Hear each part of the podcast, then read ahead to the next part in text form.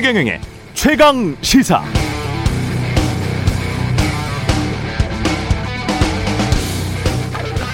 네, 화장실 갈 곳이 마땅치 않아서 참다가 방광염에 걸리는 사람들이 있습니다.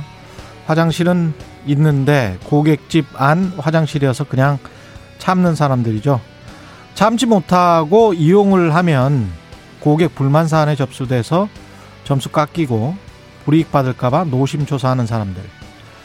개인 사업자가 아니고 그냥 노동자인데 노동자라면 노동자인 것을 스스로 증명하라고 내몰린 사람들입니다. 그래서 직장에서 직장 일로 질병이 생겨도 노동자로서 산업재해 보상을 받기가 거의 불가능한 사람들. 특수고용직 노동자, 파견직 노동자, 플랫폼 노동자, 무림한 개인 사업자인 노동자들에 대해서 지난 금요일 KBS 김준범 기자와 함께 했었는데요. 그때도 잠깐 말씀드렸습니다만은 관련해서 미국 캘리포니아주 2019년 주우회법 넘버 5입니다. 이걸 통해서 우버 같은 플랫폼 경제 종사자를 독립 계약자로 잘못 분류해서 노동자가 최저임금, 유급 병가, 건강보험 등의 혜택을 받지 못하는 현실을 타개하는 법안을 만들어서 통과시켰습니다. 중요한 건 이 법에서는 노동자성을 입증하는 책임이 노동자에게 있는 것이 아니라 사업자에게 있다는 건데요. 그래서 사업자가 이 사람은 회사의 통제와 지시로부터 자유롭고 회사 비즈니스 위에 다른 업무도 하면서 스스로 독립적인 고객층을 갖고 있는 사람이라는 사실을 노동자가 아니라 노동자가 아니라 사업자가 증명해야 합니다.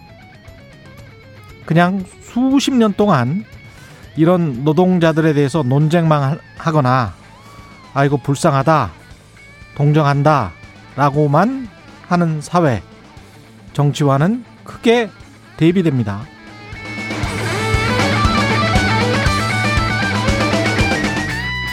네, 안녕하십니까. 11월 22일 세상에 이익이 되는 방송 최경령의 최강시사 출발합니다. 저는 KBS 최경령 기자고요. 최경령의 최강시사 유튜브에 검색하시면 실시간 방송 보실 수 있습니다.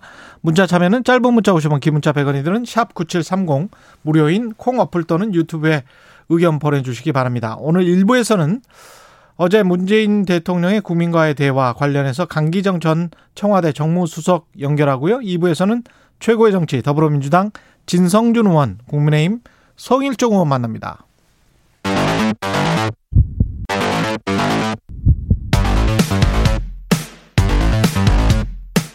오늘 아침 가장 뜨거운 뉴스 뉴스 unboxing 네, 뉴스 unboxing 시작합니다. 민동기 기자 김민아 시사평론가 나오셨습니다. 안녕하십니까? 안녕하십니까? 예. 어제 뉴스들 보니까 이재명 후보가 쇄신과 관련해서 선대위 인사 전권을 위임받았다. 굉장히 크게 나오고 있네요. 어제 민주당이 긴급 의원총회를 열었거든요. 예. 이재명 후보에게 선대위 인사와 쇄신에 관한 전권을 위임하기로 의결을 했습니다. 그동안 뭐 매버드 선대위를 출범을 시키긴 했는데 덩치만 크다, 효율성 떨어진다 이런 비판이 나왔거든요. 그러니까 전면 쇄신 카드를 좀 꺼내 든 것 같습니다. 어제 의총이 비공개로 진행이 됐는데 뭐 지도부라든가 선대위에 대한 불만이 굉장히 많이 터져 나왔다라고 하고요. 그리고 중진급 공동선대위원장들이 있지 않습니까?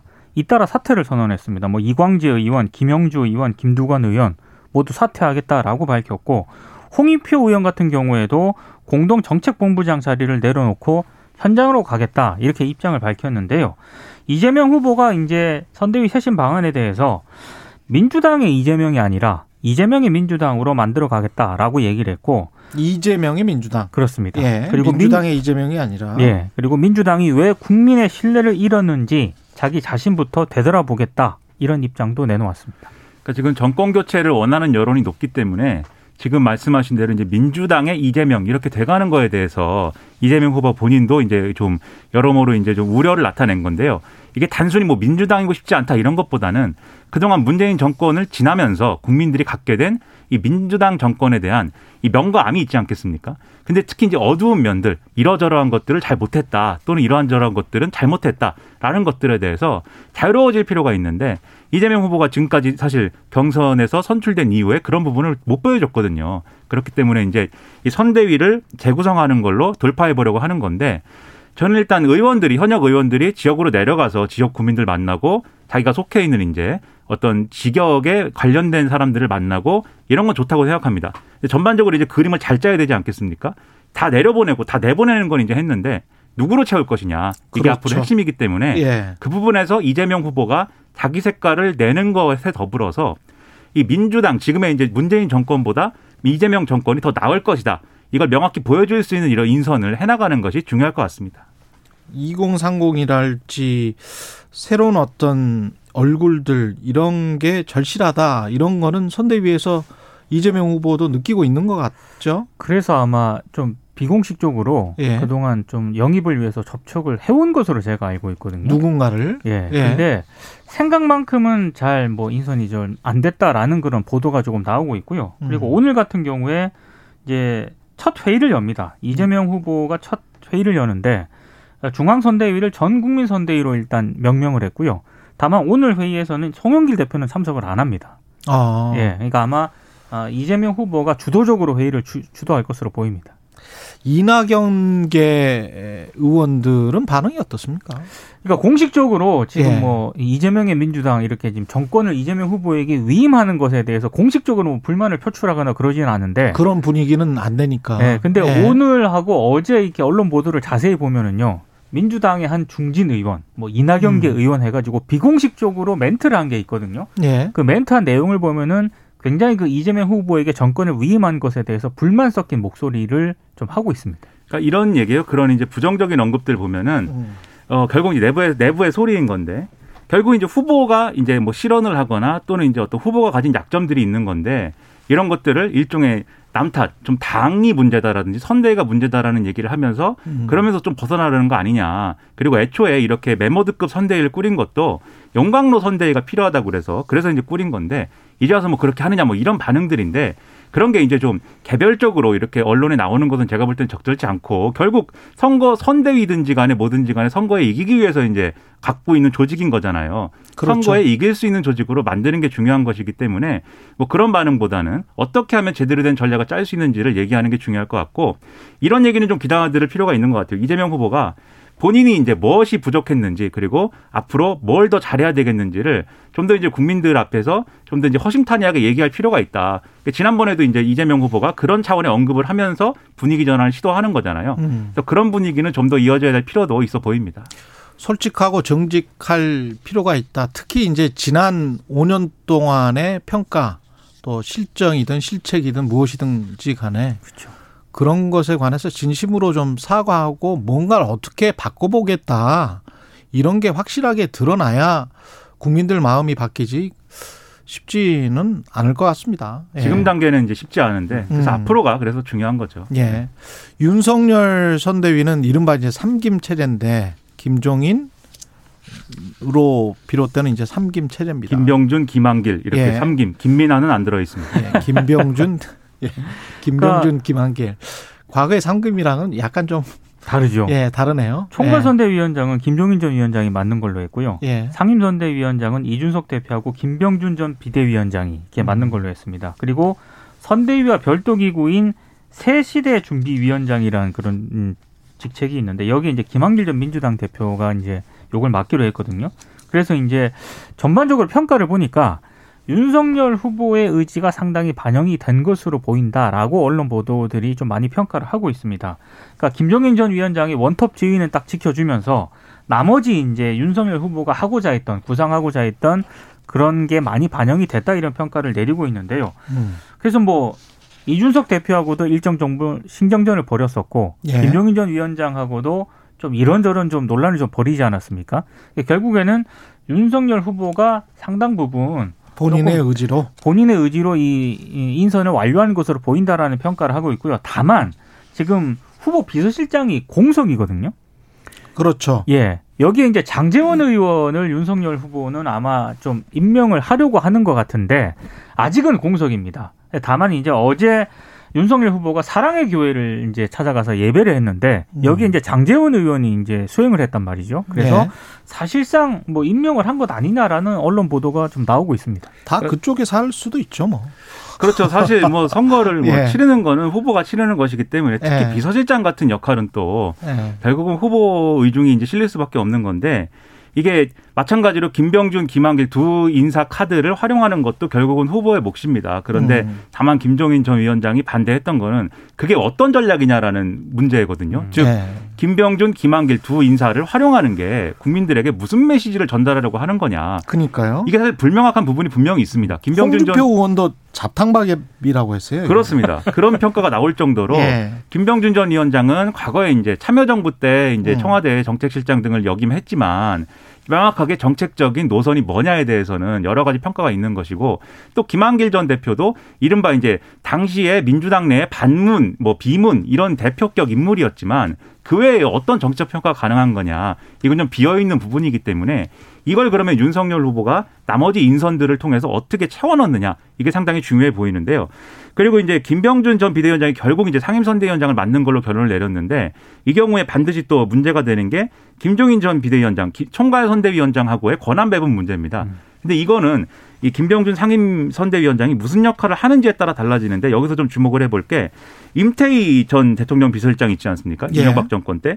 이 분이 이제 어 어떤 역할을 또 할 거라고 해요. 총괄 상황실장이나 종합 상황실장 역할을 할 거라고 하는데 음. 그러면 아마도 총괄 선대 청- 선대위원장 김종인 전 위원장의 이 실무자급 역할을 하면서 또 선대위 내부의 어떤 여러 가지 절차를 주도를 해야 되는 그런 역할이 또 되는 겁니다. 예. 그래서 이런 점을 다 절충을 해가지고 묶어갖고 윤석열 후보가 그림을 만든 것이기 때문에 음. 이게 당장은 나름대로 이 선대위의 인사의 여러 가지 부분을 잘 조율을 했고 그걸 통해서 어쨌든 결과를 만들었다는 점에서는 긍정적인 평가를 받을 여지가 분명히 있어요. 그런데 앞으로 이게 혹시라도 이 조직 내에 서로 간의 갈등이라든지 또 서로 간의 어떤 분열 이런 걸로 이제 좀 기결이 되면 지금 이렇게 만들어 놓은 선대위 구조에 대해서도 윤석열 후보에 대한 비판이 커질 수밖에 없기 때문에 예. 결국 앞서 말씀드린 그 빈 공간들 어떻게 채울 거냐 어. 그걸 통해서 전략을 어떻게 어디로 가겠다는 건지를 어떻게 명확히 할 거냐가 굉장히 중요해졌습니다. 우리가 뭐 프로야구 같은 경우에 좌우지간 우승을 하고 네. 계속 이겨 나가면 어 감독이 잘했네, 선수가 잘했네, 유격수가 잘했네, 투수가 잘했네 다 그렇게 이야기 하잖아요. 그렇죠. 그렇습니다. 근데 이제 계속 지고 연패를 당하고 지지율이 떨어지고 뭐 이러잖아요.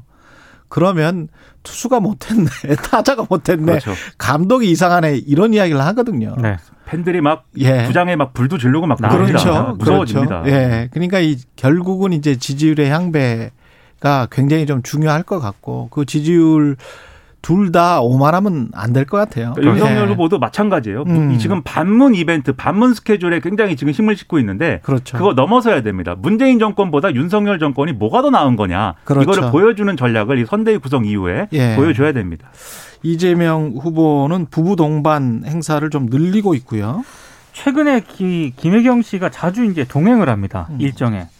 아, 일단 뭐 몇 가지 의도가 있는 것 같은데 그게 아님에도 불구하고 계속 이제 불화설이 나오고 있지 않습니까? 예. 이 부분을 좀 불식시킨다는 그런 의도도 하나 있는 것 같고 그리고 또 다른 의도도 있는 것 같고요. 윤석열 후보의 부인인 김건희 씨는 공개석상의 모습을 안 드러내고 있거든요. 대비 효과를 좀 노리겠다. 이것도 지난번 야구장 관련해서도 사진들이 극명하게 대비돼서 막 그렇습니다. 돌아다니더라고요. 예. 그리고 특히 이제 2박 3일 일정으로 대전 충청 순회를 이재명 후보가 했었는데 마지막 날인 어제 일정을 또 김혜경 씨와 함께 했습니다. 특히 이제 청주 육거리 시장 저희 부모님이 자주 가는 이 육거리 시장에서 이재명 후보가 즉석 연설을 했거든요. 예. 근데 이제 충북의 사위 말고 충북의 딸이 왔다 이렇게 얘기를 해가지고요. 아. 김혜경 씨 이제 이게 이재명 후보 장인의 고향이 충주라고 합니다. 어. 예, 그렇게 얘기를 해서 이제 즉석에서 연설을 하기도 했는데 아무튼 굉장히 좀 대비되는 행보를 보이고 있습니다.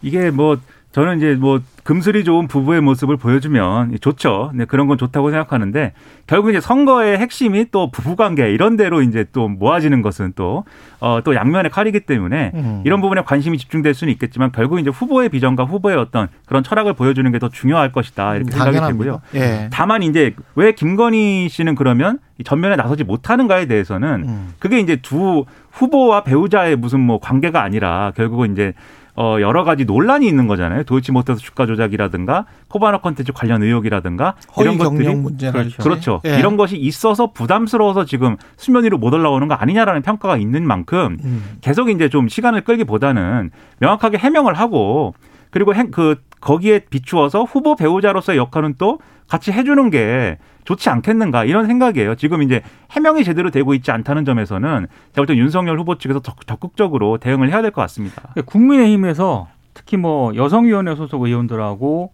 원내외 당협위원장 배우자들 있지 않습니까? 예. 이분들이 이제 배우자 포럼을 좀 발족시킨다고 하더라고요. 이게 아마 언론 보도를 보면 결국에는 어, 김건희 씨의 공개 활동을 지원하기 위한 그런 조직으로 가지 않겠느냐 이런 전망을 하고 있는 그런 상황인데 실제로 이게 뭐 배우자 포럼이 출범을 한다 하더라도 김건희 씨가 공개 석상에서 모습을 드러내는 문제는 또 다른 문제이기 때문에 이건 상황을 좀 봐야 될 것 같습니다. 그렇습니다. 그리고 아까 말씀하신 김민하 평론가가 말씀하신 그런 의혹들에 관해서는 본인이 해명하는 게 나은지 아니면 이 선대위에서 윤석열 후보가 해명하는 게 나은지 그리고 그게 몇 번 좀 미진했었잖아요. 그렇죠. 예, 그 거래 내역이랄지 이런 것들도 네. 더 내놔야 되는데 못 내놓은 것들이 있고 논문 표절과 관련해서도 지금 계속 그 정체돼 있는 상황이고요. 그러니까 예. 정확하게 공식적으로 그 논문 표절이라든가 이런 부분에 대해서는 해명을 한 적이 없습니다. 그렇죠. 씨가. 예. 예. 허위 이력과 관련돼서는 아무런 지금 그렇습니다. 반응이 없었어요. 이 문제에 지금 관련돼서는. 가장 오래 인터뷰를 한 것은 뉴스버스가 초기에 네. 엉겹결에 한 그 인터뷰 말고는 본인의 해명은 지금 전혀 없는 없습니다. 거잖아요. 그렇습니다. 네. 네. 예. 문재인 대통령은 퇴임 전에 마지막으로 국민과의 대화 이제 6개월 정도 남았는데 퇴임이 마지막 국민과의 대화 KBS 주최로 열렸습니다. 어제 100분 동안 생방송으로 진행이 됐고요. 이제 제일 아쉬운 거를 이제 시민들이 물었는데 역시 부동산이라고 답을 했습니다. 예. 근데 제가 좀 관심 있게 봤던 거는 전국민 재난지원금과 관련된 질문이 나왔거든요. 음. 그러니까 여당하고 정부가 갈등을 또 빚기도 하지 않았습니까? 그랬죠. 이 부분에 대해서 문재인 대통령이 내각의 판단에 신뢰한다 이렇게 답을 음, 했습니다. 맞습니다. 그러니까 이제 좀 선별 지원 쪽에 무게 중심을 좀 실은 건데요. 어 이재명 후보와는 조금은 예 음. 결이 다른 그런 그렇죠. 답변이어서 또 이재명 후보가 여기에 대해서 어떻게 생각할지도 좀 궁금하더라고요.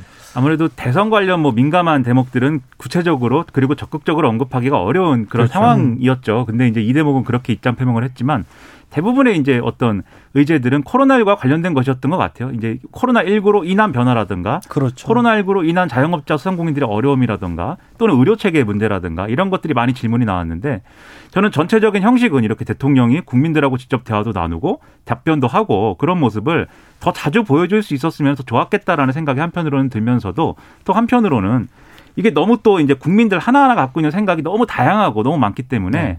그런 것들을 다 이제 또이 이 질문 답변을 하다 보면 정작 중요한 문제에 대해서는 언급을 못할 수도 있다 이런 생각이 들었거든요. 이 국민들 답변에 직접 답변하는 것, 질문에 답변하는 것도 중요하지만 구체적인 정책적인 의제나 이런 것들의 핵심을 이제 좀 논의하는 것도 중요한데 그래서 다음 정권에서는 음. 전문가들하고도 이렇게 좀 반대 입장에 있는 전문가들하고 이렇게 공개적인 대화를 심, 한다거나 심더 깊게. 그렇죠. 토론한다거나 이런 자리를. 네, 마련해 예. 보는 것도 좋을 것 같고 특히 이제 최경영의 최강 시사에서 그런 자리를 하면 굉장히 좋다 네, 예. 그런 생각입니다. 저도 찬성인데 6개월밖에 안 남아가지고 예. 그러니까 다- 청와대에서 다음- 할지 걱정입니다. 다음 정권에서 이제 할 수 있으면 하고 문재인 대통령 인터뷰를 추진을 하는 겁니다. 최경영 최강 시사에서. 아까 그 화장실 갈 곳 없는 그 노동자들 관련해서도 이게 단지 화장실 문제가 아니고요. 이거 진짜 오래된 그렇습니다. 일이잖아요. 그렇죠. 네. 예. 우리 모두가 다 알잖아요. 그렇습니다. 특수 고용직 문제랄지 음. 이거 뭐 제가 취재 시작할 때부터 25년 전부터 있었던 일이고 집회와 시위가 그때도 있었습니다. 근데 아직도 해결이 안 됐어요. 예. 더 심화됩니다. 이 문제가. 예. 그리고 그런 사람들이 더 늘어났고요. 그렇죠. 플랫폼 노동, 노동자들 때문에 이런 것들이 좀 더 깊게 논의해봐야 될 내용들인 것 같고 그렇습니다. 자세한 이야기는 잠시 후에 강기정 전 청와대 정무수석과 논의를 하고요. 벌써 40분이 다 돼가네요. 그만 해야 된답니다. 말들이 많아요. 네. 우린 너무 말이 많아요. 네. 예, 뉴스 unboxing 민동기 기자 김민아 시사평론가였습니다. 고맙습니다. 고맙습니다. KBS 1라디오 최경영의 최강시사 듣고 계신 지금 시각은 7시 40분으로 향하고 있습니다.